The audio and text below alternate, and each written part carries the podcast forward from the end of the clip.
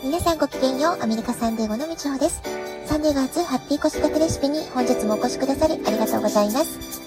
みんな違ってみんないい。ママが笑顔なら子供も笑顔。子育てで悩んでることの解決のヒントが聞けてほっとする。子育てがちょっと楽しく思えてきた。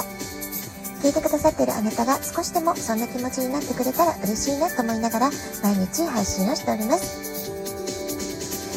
サンディエゴ、今週は本当に毎日暑いです。この2、3日は30度近くまで気温が上がっています。今朝ももう朝9時の時点で19度でした。ただね、日中はかなり日差しも強く、すごく暑かったりするんですけれども、夕方、日が暮れる時間帯になると、さっとね、風が冷たくなるので、まあその時にね、ちょっと寒いなってなってしまうと、風邪をひいたりしますから、上着はね、いつも持ち歩くようにしています。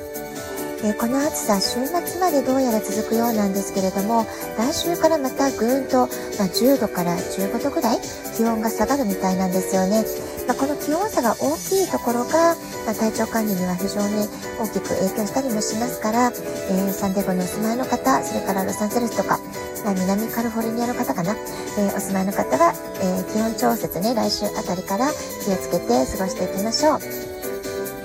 それからね、まだまだ雪が降ってものすごく寒いです。マイナスね、えー、10度ですとか20度ですとかそういう地域の方にお住まいの方も多いと思います。えー、暑さ、寒さ負けないで、えー、2月もね、思い切り楽しんでいきましょう。昨日はね、アフタヌーンティーで語るドリームトーク、そういう話をしたんですけれども、そうしましたら昨日の夜ね、えー、ズームで打ち合わせをしていた、え、私の大好きなお友達たちでもあり、クライアントでもあるって方がいらっしゃるんですけれども、まあ、彼女ね、アフタヌーンティーのことすごくね、興味があって、しかも詳しい方だったんですよね。で、彼女から、サンディエゴにもみちおさん素敵なお店いろいろありますよってことをね、教えてもらいました。えー、近いうちにね、彼女に教えてもらったお店に、えー、このファイナンスのね、お勉強会グループ、クライアントさんグループ、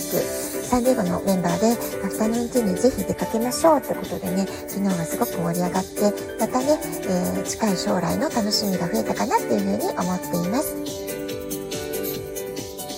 えこのラジオトークを始めたきっかけ初期の頃にねいろいろ私話してるんですけれども、まあ、コロナ禍になってリアルセミナーが全部キャンセルになってしまって、まあ、すごく落ち込んだ時期にいやいや落ち込んでる場合じゃない。私はいつかまたセミナーで話をするんだ。お客様と、え、リアルで話す日が日がまた戻ってくるからその時のために自分のトレーニングセルフトレーニングと思ってこのラジオトークをやり続けよう、まあ、そういうね、えー、決意をしたそういう経緯があるんですけれども。だからね、まあ、今も細々セルフトレーニングと思って、えー、細く長く続けられたらいいなって思ってるんですけれども、まあ、続けている中でねたまに思いがけないところで思いがけない方がすごくね、えー、みちおさんのことを応援してますとか、平日ラジオトーク聞いてるんですよってね、えー、言ってくださったり、連絡をくれたりすることがあるんですよね。まあ、そういうのがすごく嬉しくて、まあ、とても励みにもなるし、えー、皆さんのそういう応援がとてもありがたいなっていうふうに思っています。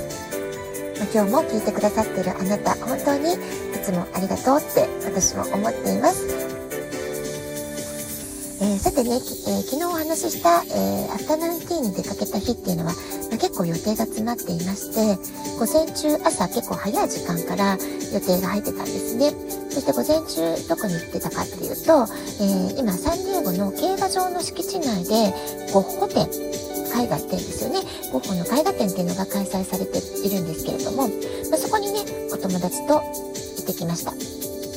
ね、なんで競馬場ってね、思われる方、特に日本の方はなんで競馬場でアート展なのってちょっとびっくりされるかもしれないんですけれども、あの、サンディエゴの競馬場、シーズンオフはいつもこういうたくさんのイベントが開催されているんですよね。アート展の時もあれば、シルク・ド・ソレイユみたいなね、まあ、そういうこう、あの、パフォーマンス系のイベント開催されてるってこともあったりします。私自身の子育ての思い出を振り返ってみても息子が幼い頃この競馬シーズンの日曜日のファミリーデーに友達家族と大勢で、えー、ワイワイ言いながらねピクニック気分でお馬さん見に行こうみたいなね、まあ、そういった形で楽しんだことももちろんありますし、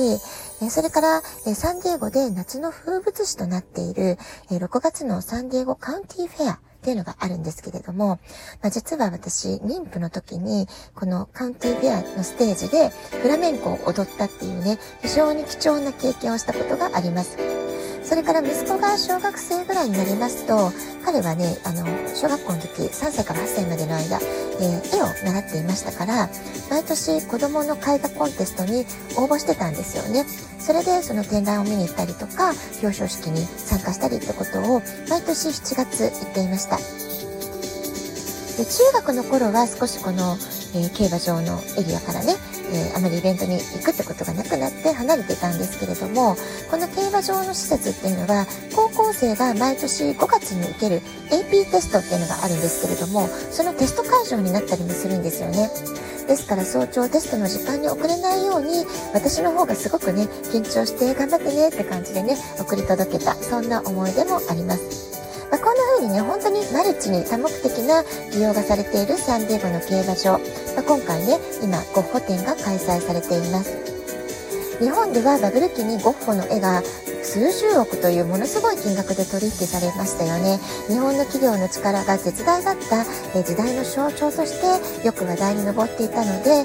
日本人はゴッホゴッホといえばあのひまわりねとかねああの絵ねって高額取引された絵が何かあったよねってそれぐらいのね記憶がある方はもうすごくたくさんいらっしゃるんじゃないかなと思います。特に有名なひまわり。えー、1987年、えー、当時の安田火災海上保険っていう会社がね、えーまあ、今は損保ジャパンっていう会社名になってるんですかね。約53億円で落札して当時の1枚の絵の取引としては最高額ってことでものすごくね話題になったんですよね。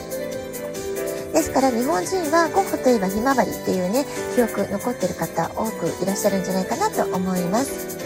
で私は子供の頃にゴッホの伝記を読んでこの人の人生すごいなってね子供心に思ったことがあったんですよねですからそれをね読書感想文かなんかね書いた記憶がなんとなく残っていますそれで最近は、えー、中田敦彦さんの YouTube 大学の授業で印象派とゴッホとかね、えー、授業で取り上げられてもいましたし山田五郎さんのゴッホの解説動画とかもすごく面白かったのでまそれでねまた勉強し直して今回のゴッホ展をとても楽しみに行ってきました。で今回私が一番印象的だったのは美術館といえば撮影禁止っていう私固定概念があったんですけれどもまずそれを覆されました。むしろ写真撮影ビデオ撮影推奨されてたんですね。これもちょっとびっくりしました。SNS 時代ならではだなと思いました。主催者としては来場者が写真やビデオを撮ってインスタとか Facebook とか SNS で拡散してくれればもうそのまま宣伝になりますからねあ話題になってる展覧会行ってみようかなってことになりますよね。それからもう一つ私自身の美術鑑賞の古い固定概念を覆された2つ目のポイントがあります。従来の美術館だと世界各地に所蔵されているものすごく高額な貴重な原画例えば今回の例だとゴッホの絵を世界各地から集めてきて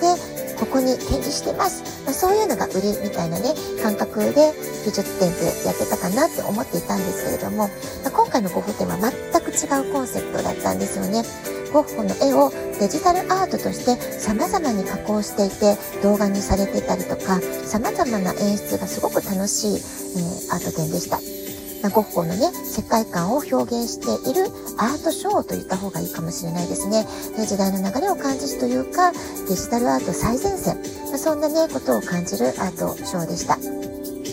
彼の残した有名な絵をもとに動画にえー、まあ、クリエイトしたりですとか、本当に自由に加工して、え今のアーティストたちがゴッホの世界観を表現する、まあ、そんな感じかなって思います。そのゴッホの世界観の中に私たちは、えー、なんか入っていったというかね、来場者はゴッホのアートの中で紛れ込んで、そのアートの、彼のアートの世界観の中で、えー、一日、まあ、半日遊ばせてもらう、まあ、そういうね、空間を体感した、えー、経験だったかなというふうに私は思いました。すごくね、楽しかったので、えサンディエゴにお住まいの方で、あ、ゴッホちょっと興味あるなって方は、ぜひね、えー、お子さんと一緒、あるいは大人、ママ友と、えー、女友達とという形でも、すごく楽しいんじゃないかなと思います。美術鑑賞も時代とともに大きく変化してるんだなってことを、まあ、すごくね、私は体感できて、えー、とても楽しかったので、おすすめです。ラジオトークアプリインストールしておくとスマホからいつでも簡単に聞くことができます。あなたからのお便りお待ちしております。では今日はこの辺で今日も素敵なお時間をお過ごしください。ごきげんよう。以上でした。さようなら。